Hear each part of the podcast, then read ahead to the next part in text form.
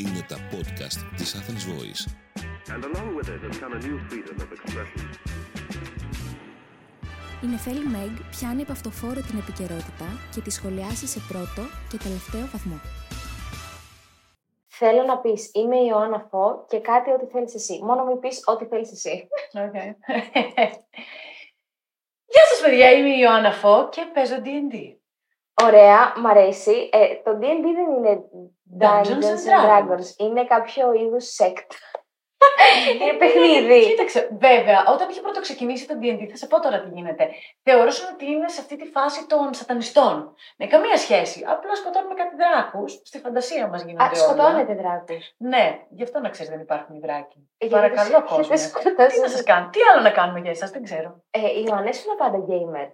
Ήμουνα πάντα νερντούλα, ήμουνα πάντα φυτό. Για πες μου γι' αυτό, δηλαδή, πώς ξεκίνησε η, η φάση με τον νε- νερντισμό. Ναι, η φάση με τον νερντισμό ξεκίνησε όταν ήμουνα 4-5 χρονών. Οι υπόλοιποι, ε, τα υπόλοιπα παιδιά στην ηλικία μου έβγαιναν, έπαιζαν έξω και εγώ έβλεπα ντοκιμαντέρ. Από τότε η μαμά μου κατάλαβε ότι κάτι δεν πάει καλά με αυτό το παιδί. Οκ. Οπότε επειδή το κατάλαβε, ευτυχώς είχα την τύχη να έχω δύο γονείς εκπαιδευτικούς. Οπότε είναι πάντα από πάνω μου και επειδή είχα μια αφόρητη ανάγκη να μαθαίνω πράγματα, εμ, μου έδωσαν πάρα πολλές προσλαμβάνωσει. Και γι' αυτό το, τους εκτιμώ πάρα πολύ και τους αγαπώ πάρα πολύ και τους ευχαριστώ πάρα πολύ. Οπότε με πήγαιναν σε μουσεία που ξέρεις όλα τα παιδάκια περιγιόντουσαν και εγώ ήμουν. «Α, Ρε, πήγαινα σε λαογραφικά μουσεία και γούσταρα τη ζωάρα μου. Η αλήθεια είναι ότι και εγώ γουστάρω πολύ τα λαογραφικά. Έχεις πάει στις Κοζάνη. Φίλε, ναι. Το τρεις ορόφους. Εννοείται. Επικό. Εδώ πέρα έχεις πάει στη Θεσσαλονίκη στο λαογραφικό που έχει το νερόμυλο μέσα. Όχι, δεν έχω. Πού είναι, σε, σε ποια περιοχή; Εδώ, είναι δίπλα στο ΤΣΜΕΔΕ. Ε, πάνω στην παραλία και πάνω στην νίκη. OK, OK. Ε, μια- ένα, ένα ακόμα extracurricular activity όταν έρθω στη Θεσσαλονίκη. Λοιπόν, άρα ήσουν από πάντα έτσι nerd, έβλεπες και βλέπεις anime. Ε, βέβαια. Ποια άνιμε βλέπεις, ή αν διαβάζεις σε μάγκα; Το One Piece. Α, είσαι! Είσαι super duper fan. Τα διαβάζεις ή βλέπεις μόνο; Τα βλέπω. Τα- Εγώ που τα διαβάζω είμαι πιο μπροστά, να μην σου κάνω spoil. Ναι. Αλλά γίνεται χαμός, πώς γίνεται να μην τα διαβάζεις αν είσαι super duper fan; Ναι. Διαβάζω άλλου τύπου βιβλία, είναι η αλήθεια. Διαβάζω πιο πολύ. Για πες. Ε, μ' αρέσει πιο πολύ η λογοτεχνία άλλου τύπου. Δηλαδή είμαι πιο κλασική. Διαβάζω τις αδερφές Μπροντέ. Α, Έμιλι Μπροντέ και... Τα αναμοδρομένα ύψη είναι το αγαπημένο μου βιβλίο. Wuthering Heights, Heathcliff και Κάθριν. Είδες Ε, και την ταινία; ε, ναι, δεν μου άρεσε τόσο αυτό το βιβλίο, να σου Καλά, πω την αλήθεια. προφανώ. Ποτέ. Top 3 βιβλίων ε, που έχεις διαβάσει; Δεν μπορώ να απαντήσω αυτή την ερώτηση. Top 3 Δεν γίνεται. είναι, ρε, εσύ. Ε, Top 3. Είναι πολύ δύσκολο. Λοιπόν, διάβασα όμως πολύ πρόσφατα Ναι. ένα πάρα πολύ ωραίο βιβλίο. Ε, το πεπρωμένο των εικόνων. Ο- Είναι ε, Που Έλληνα συγγραφέας. όχι, είναι εμ, ουσιαστικά ένας ε, καθηγητής ε, καλών τεχνών εδώ στην Ελλάδα, ο Θωμάς, ένας Έλληνας, έχει μιλήσει για την γαλλική φιλοσοφία μέσα από τις εικόνες. Και μας μιλάει για το πώς οι εικόνες μπορούν να δημιουργήσουν πολιτισμό, πώς μπορούν να μας πάνε παρακάτω, Μμμ. πώς μπορούν να μας δημιουργήσουν συναισθήματα ή να μας κλέψουν συναισθήματα. Έχει πάρα πολύ ενδιαφέρον. Ωραία, μου αρέσει αυτό, το ψάξω. Ναι. Εγώ τώρα έχω κολλήσει με τον ε, Τσιφόρο. Έχει διαβάσει καθόλου Τσιφόρο; Όχι. Εμένα μου αρέσει πάρα πολύ beat λογοτεχνία, τύπου Σάλιντζερ, εμ, ο Φύλακας στη Σίκαλη. Οκ, Λοιπόν, όχι. πρέπει να κάνουμε ανταλλαγή βιβλίων εδώ πέρα με την Ιωάννα. ε, Φεύγοντας όμως από τη λογοτεχνία, θέλω να σε ρωτήσω, αναγνωρίζεις τις επιτυχίες σου; Είσαι άνθρωπος που αναγνωρίζει τα, τα milestone; Ναι, σε πολύ μεγάλο βαθμό. Ε, αλλά ναι, θέλει για να το καταφέρω αυτό έχω δουλέψει πάρα πολύ με τον εαυτό μου. Κάνω τα τελευταία 8 χρόνια ψυχοθεραπεία. Οκ. Γιατί ποτέ δεν αναγνώριζα τίποτα. Πάντα έπρεπε να έχω τον επόμενο στόχο και πάντα ήμουν σε ένα hamster wheel. Και τώρα είμαι, αλλά τουλάχιστον τώρα όταν σταματάω λίγο μπορώ να αποδεχτώ τα λάθη μου, μπορώ να αποδεχτώ αυτά που δεν κάνω καλά και μπορώ να αποδεχτώ πλέον και αυτά που κάνω καλά και να έχω κάποια αυτοπεποίθηση, κυρίως στον επαγγελματικό τομέα. Στα συναισθηματικά μου και στα προσωπικά μου είμαι ακόμα πιο πίσω. Ε, είμαι λίγο ανώριμη ακόμα εκεί. Αλλά ε, εντάξει, προχωράει. Το ζήτημα είναι να προοδεύουμε κάθε μέρα. Αλλά ψυχοθεραπεία 8 χρόνια συνεχόμενα. Την, ε, ναι, α, να σε ρωτήσω κάτι. Ε, εγώ έκανα, ήμουν σε μια ψυχίατρη λόγω των ε, διατροφικών διαταραχών. Okay. Ε, δεν κάναμε δηλαδή ψυχανάλυση, ξέρεις όλα αυτά. Δεν Μμμ. ξέρω ποια είναι. Υπάρχουν διάφορα approaches όσον αφορά το. Σαφώς. Θέλω να σε ρωτήσω, όταν όμως είναι να βρεις τον ψυχοθεραπευτή σου, τον ψυχολόγο σου, whatever. δεν είναι σαν να βγαίνεις πολλά ραντεβού Ναι. μέχρι να βρεις τον κατάλληλο. Και αυτό δεν είναι πολύ δύσκολο. Δηλαδή, τι έχει να πεις στους ανθρώπους που θέλουν να το κάνουν. Όπως, να, όπως εγώ σου λέω, θα ήθελα να ξεκινήσω ξανά, αλλά νιώθω ότι πρέπει να περάσω πάλι casting με του ανθρώπους για να βρω τον κατάλληλο. Ωραία, λοιπόν, πάρα πολύ ωραία ερώτηση. Ε, το πώς το προσεγγίζω πλέον εγώ, γιατί και εγώ είμαι μεταξύ Θεσσαλονίκης και Αθήνας και πρέπει να βρίσκω διαφορετικούς ανθρώπους. Και επίσης είναι διαφορετικές οι φάσεις της ζωής μου που χρειάζομαι διαφορετική υποστήριξη. Ε, πρέπει να δούμε ποια σχολή μας κάνει. Δηλαδή, θέλει ένας άνθρωπος που απλά έχει κάποια θέματα να λύσει εσωτερικά. Κοίταξε τώρα, αυτό το λέω από προσωπική εμπειρία. ναι. Δεν, Βέβαια, δεν είμαι βέβαια. Ναι, ναι, ναι, ε, εννοείται. ειδική στο, στην ψυχική υγεία. Πρέπει να ρωτήσουμε και κάποιον της ψυχικής υγείας.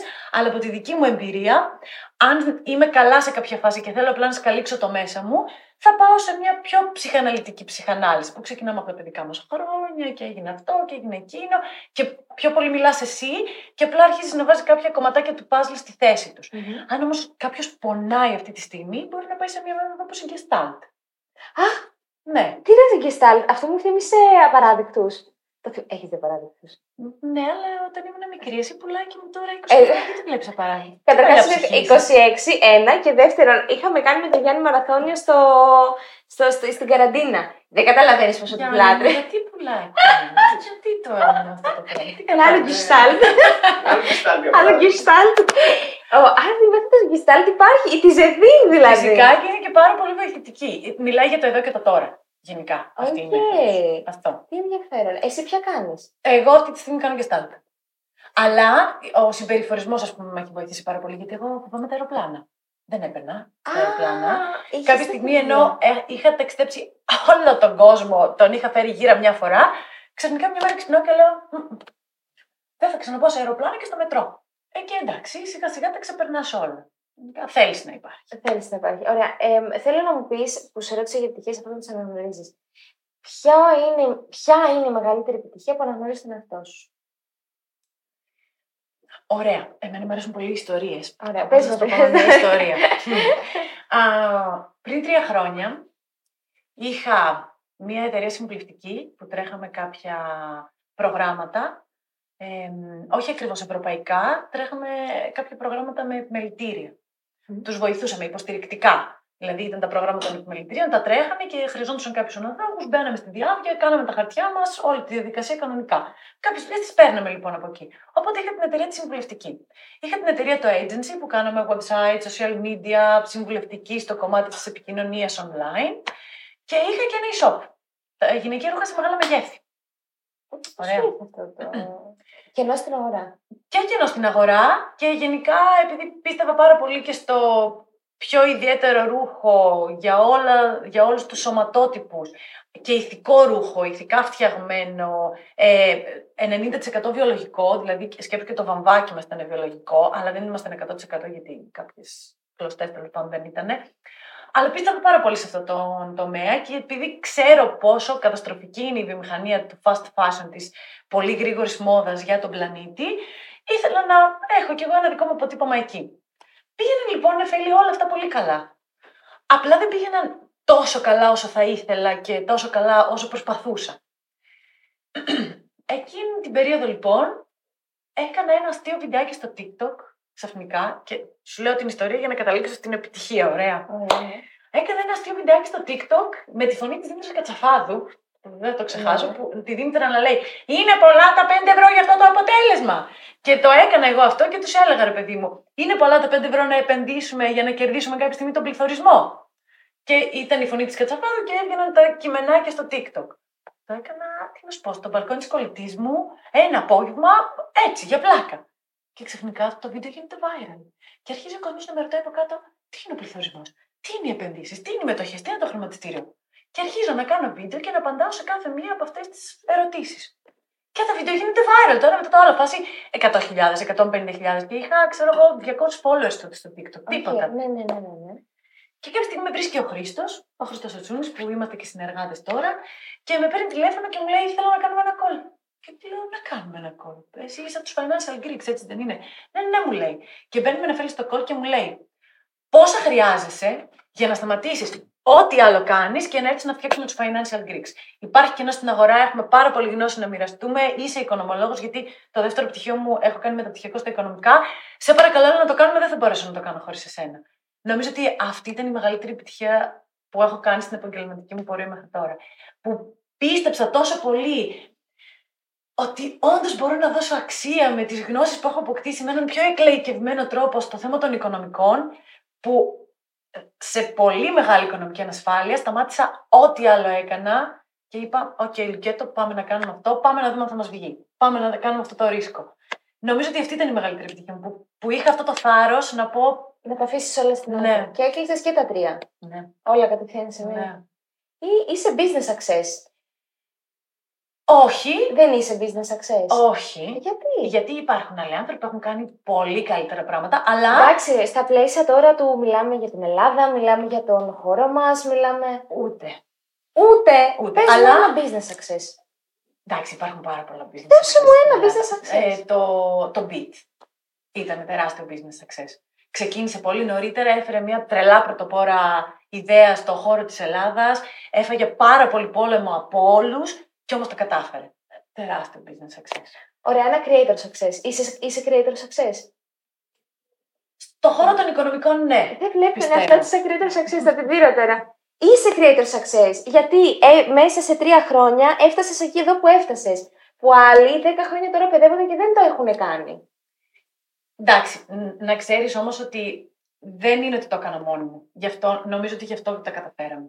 Γιατί αν το είχε κάνει και ο Χρήστος μόνος του ή αν το είχα κάνει εγώ μόνη μου στο TikTok, νεφέλη δεν θα είχαμε πάει καλά. Το γεγονός ότι μαζέψαμε όλους τους ανθρώπους που μιλάμε για οικονομικά, να τα πούμε όλοι μαζί, αυτό έκανε τη διαφορά. Γιατί ξαφνικά ο κόσμος μας έβλεπε σαν financial Greeks. Και εγώ ήμουν η Ιωάννα Φορ που ήταν μέλος των financial Greeks. Ο Λουκάς, ο Big Wealthy, ήταν μέλος των financial Greeks. Ο Χρήστος ο Τσούνης ήταν μέλος των financial Greeks.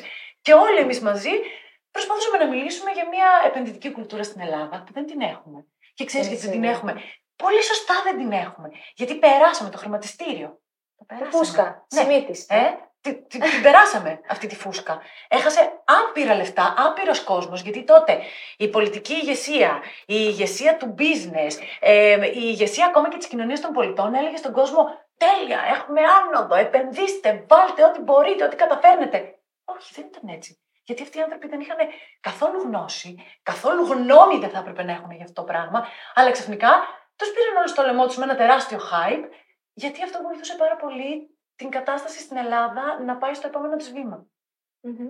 Εις βάρος των πολιτών. Όχι. Όχι. Όχι. Και δεν έχει, δεν έχει μόνο μία κυβέρνηση την ευθύνη γι' αυτό. Γιατί και η αντιπολίτευση τα ίδια έκανε. Και όλες οι αντιπολιτεύσεις έκαναν τα ίδια. Ήταν ελάχιστες οι φωνές αυτές που έλεγαν: Παιδιά, βαστάτε λίγο με το χρηματιστήριο.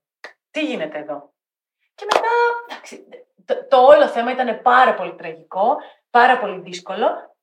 Και ακόμα και σήμερα ως Έλληνες και Ελληνίδες δεν πιστεύουμε στην έννοια της επένδυσης. Και είναι λάθος μα.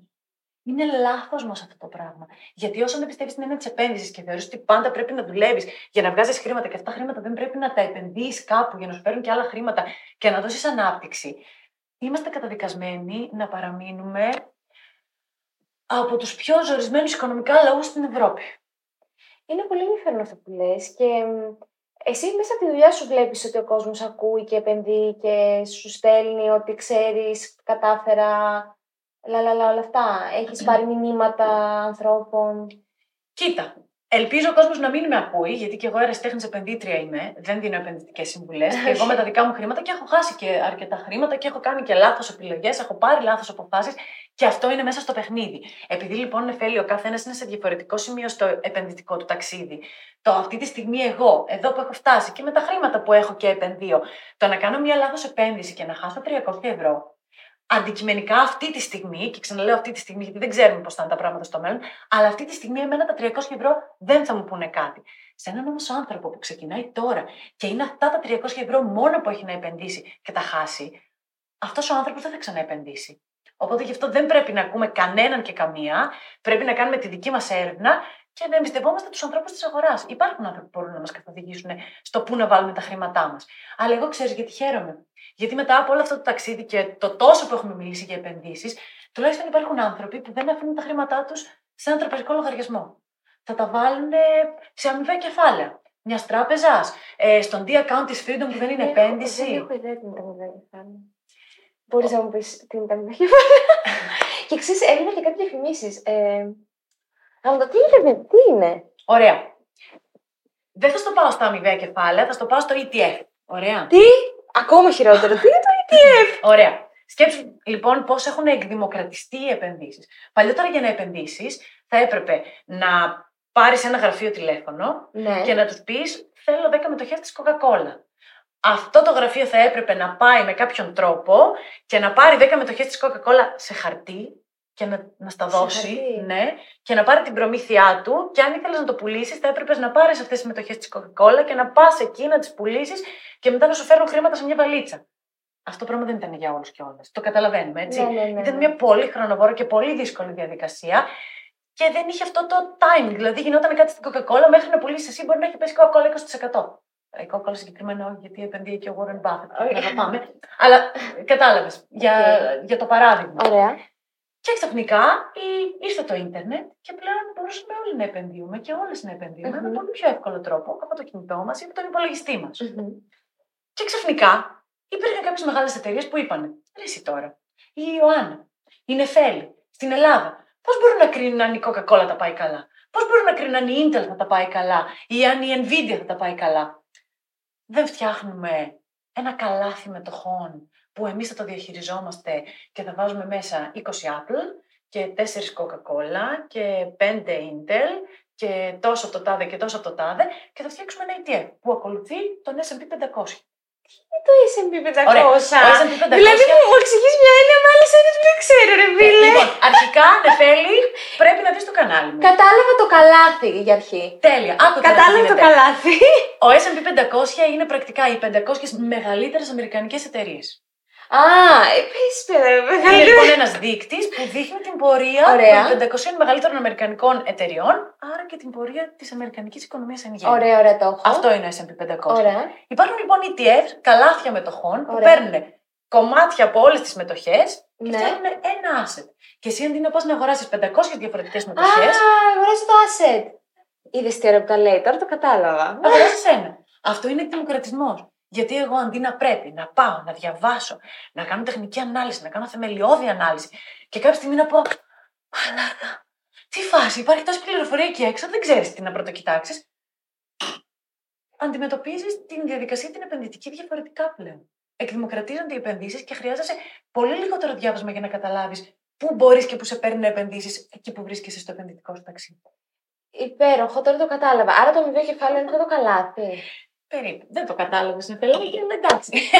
Ξαναλέω, έχω πάρα πολλά τέτοια βίντεο η Ιωάννα Φως στο YouTube. Λοιπόν, πρέπει να πάω να κάνω ένα binge watch στο περιεχόμενο σε όλο στο YouTube. Μάλλον ε, είναι, τα έχεις και σε series, γιατί εγώ έχω δει μονομένα. Ε, Επενδύσεις για αρχάριους. Επειδή Εκεί είσαι είσαι. φορντά. Εκεί, εκεί είσαι. Εκεί Τα με- εξηγούμε όλα, τι είναι η μετοχή, τι είναι το μέρισμα, Ε, πώ πάει, όλα, όλα, όλα αναλυτικά. Ωραία. Θέλω να σε ρωτήσω, υπάρχει κάποιος που έχει έχει στηρίξει σε συνεργασία πάρα πολύ εδώ και τόσα χρόνια; Εντάξει, η αλήθεια είναι ότι αν δεν είχαμε τη Freedom, ε, δεν θα είχαμε καταφέρει να κάνουμε όλο αυτό το πράγμα. Γιατί σκέψω ότι είναι μια χρηματιστηριακή πλατφόρμα. Ε, μ, είναι πλέον μέλος του Χρηματιστηρίου Αθηνών. Η Freedom σε έφερε εδώ. Η Freedom με Ε, έφερε εδώ, καταρχάς. όντως είναι και ο χορηγός αυτού του βίντεο, όντως ισχύει.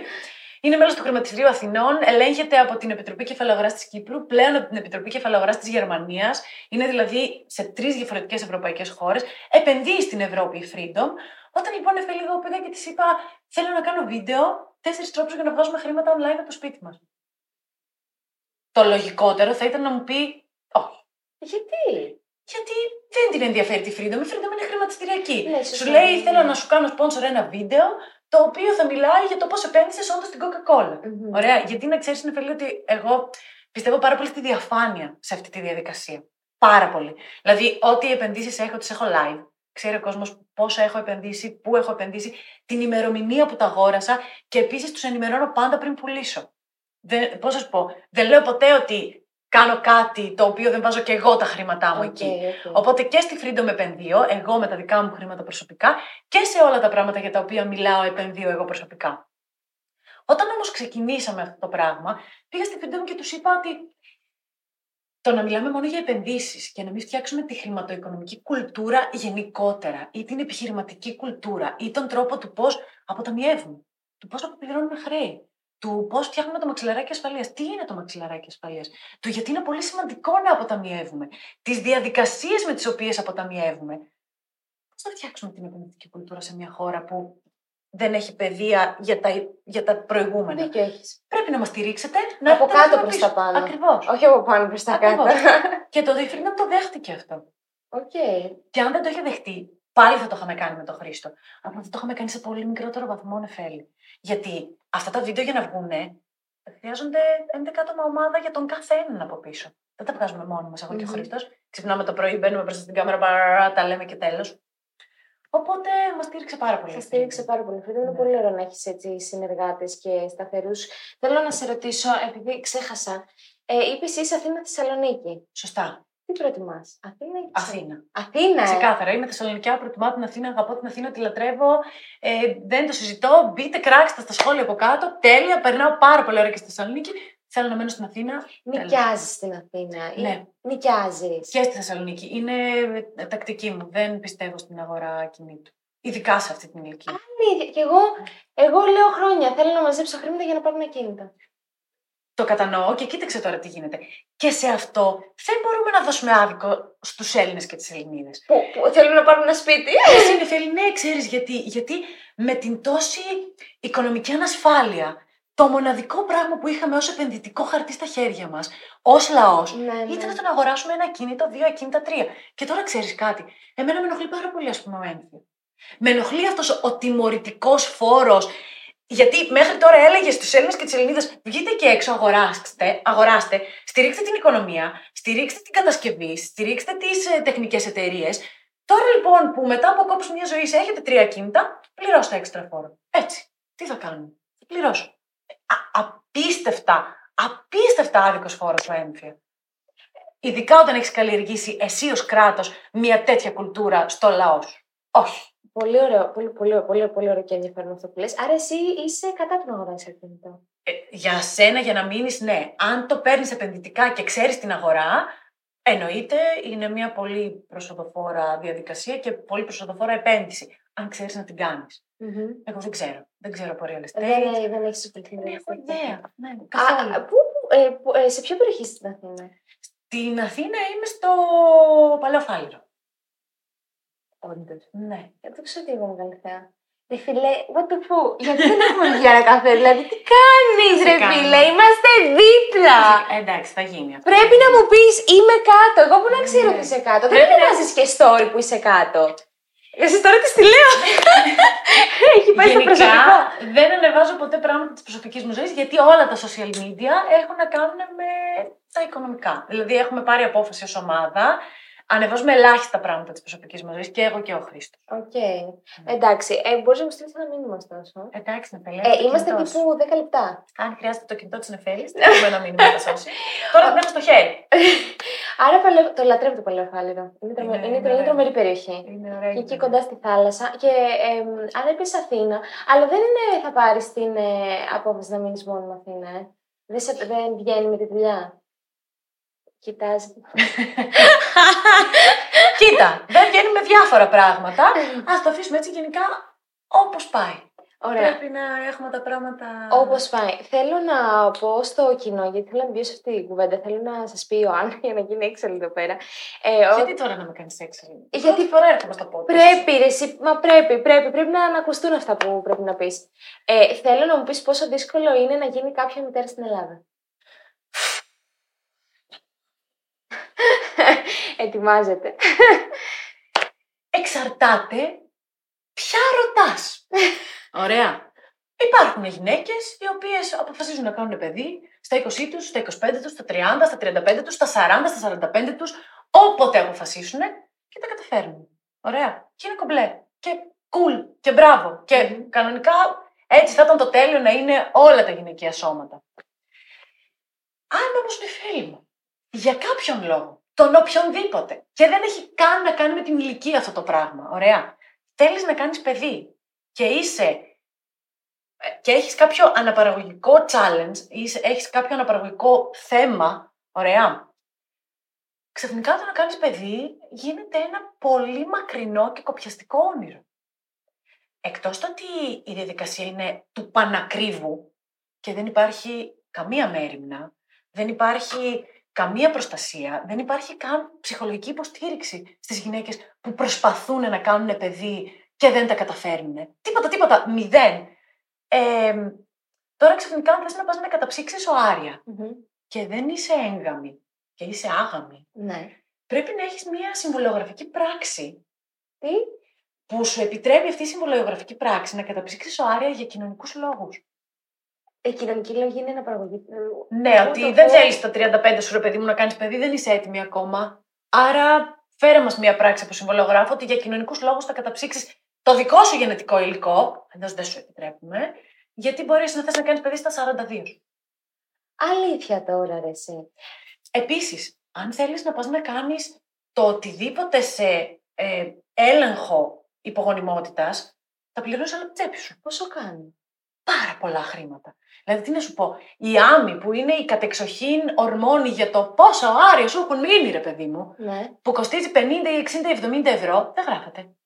Υπάρχει κάτι που γράφεται για όλες τις διαδικασίες. Υπάρχουν κάποιες ορμόνες που γράφονται, ναι, υπάρχουν κάποιες εξετάσεις που γράφονται, αλλά ας πούμε ακόμα και όταν έχεις θέμα και πρέπει να πάρεις βιταμίνη D, γιατί όντως έχεις κάτι με τις ορμόνες σου και χρειάζεσαι αυτή τη συγκεκριμένη βιταμίνη, αυτή η βιταμίνη δεν γράφεται πάνω από δύο φορές το μήνα. Ακόμα και αν είσαι γυναίκα, ακόμα και αν είσαι στην αναπαραγωγική ηλικία που πρέπει να την πάρεις, όχι. Μετά τη πληρώνεις μόνο σου. Και να σε ρωτήσω κάτι. Ε, Οκ. υπάρχει, υπάρχει κάτι, π.χ. Ε, η σπερματέγχυση, ε, η κατάψυξη, η- γράφεται κάτι; Όχι. Όλα αυτά είναι, τα, κάνεις, τα κάνουν όλες ιδιωτικά; Όλα. Και πόσο κοστίζει, ας πούμε, να θέλεις, εγώ, ας πούμε, να θέλω να, να έχω κάποιο θέμα; Δεν μπορώ να σου το πω αυτό. Γιατί η κάθε περίπτωση είναι διαφορετική. Εξαρτάται το θέμα που έχεις, εξαρτάται τον γιατρό που θα έχεις, εξαρτάται τις ορμόνες που θα πάρεις. Ε, ο- ο- όλα. Μια σπερματέγχυση, Ράφη, Δεν μπορώ να σου το πω. δεν έχει τέτοιο. Ναι. Οκ. Δηλαδή, ουσιαστικά, για να... άρα δεν είναι λίγο υποκριτικό να ακούσει ένα κράτος όπως στην Ελλάδα να μιλάει για υπο...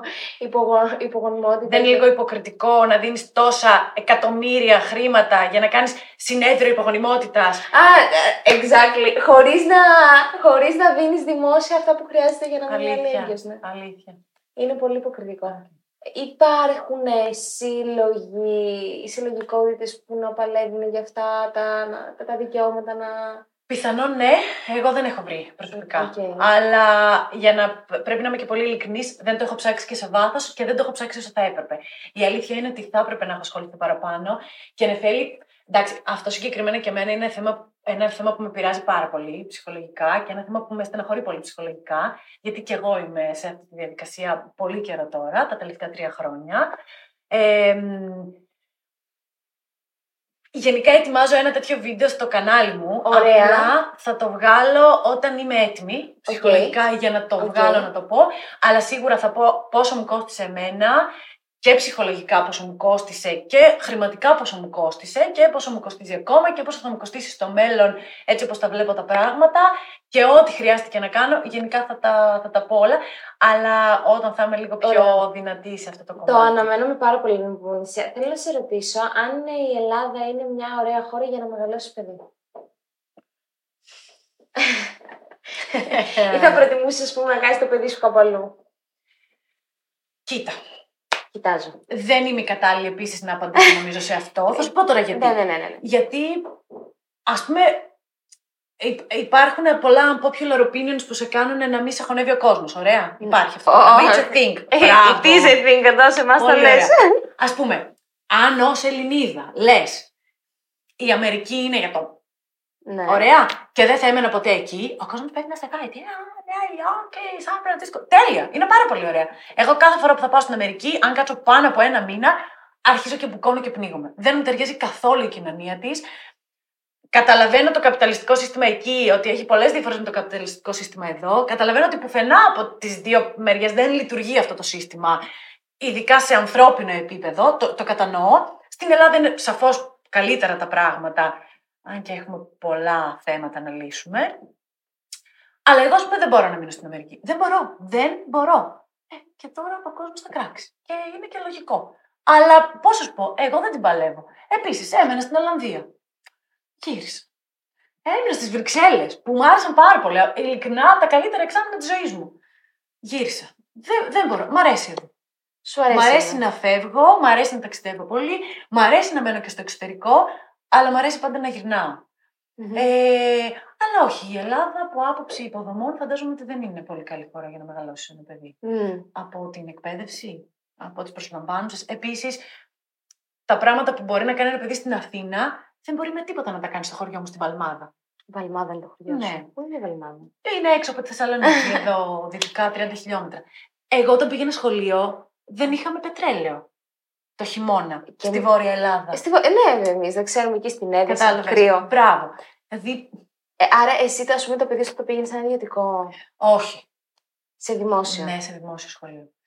Γενικά θα προτιμούσα, αν καταφέρω κάποια στιγμή να κάνω παιδί, το παιδί μου να πάει σε ένα πειραματικό σχολείο. Σε ένα πειραματικό. Έχω οκ. γονείς εκπαιδευτικούς και επειδή τα, τα διαβάζω πάρα πολύ και τα ψάχνω πάρα πολύ αυτά τα πράγματα, Ναι, ναι, ναι. Γενικά έχουμε εκπληκτικούς εκπαιδευτικούς στην Ελλάδα. Μπορεί το σύστημα να μην βοηθάει και να μην ευνοεί. Και όντως δεν είναι όλοι οι εκπαιδευτικοί οι ίδιοι, αλλά έχουμε ρε συ Νεφέλη και κάποιους ανθρώπους που είναι πραγματικά πολύ λαμπερά μυαλά στον χώρο των εκπαιδευτικών. Οκ. Κάνουν απίστευτα πράγματα και, και δεν ακούγονται.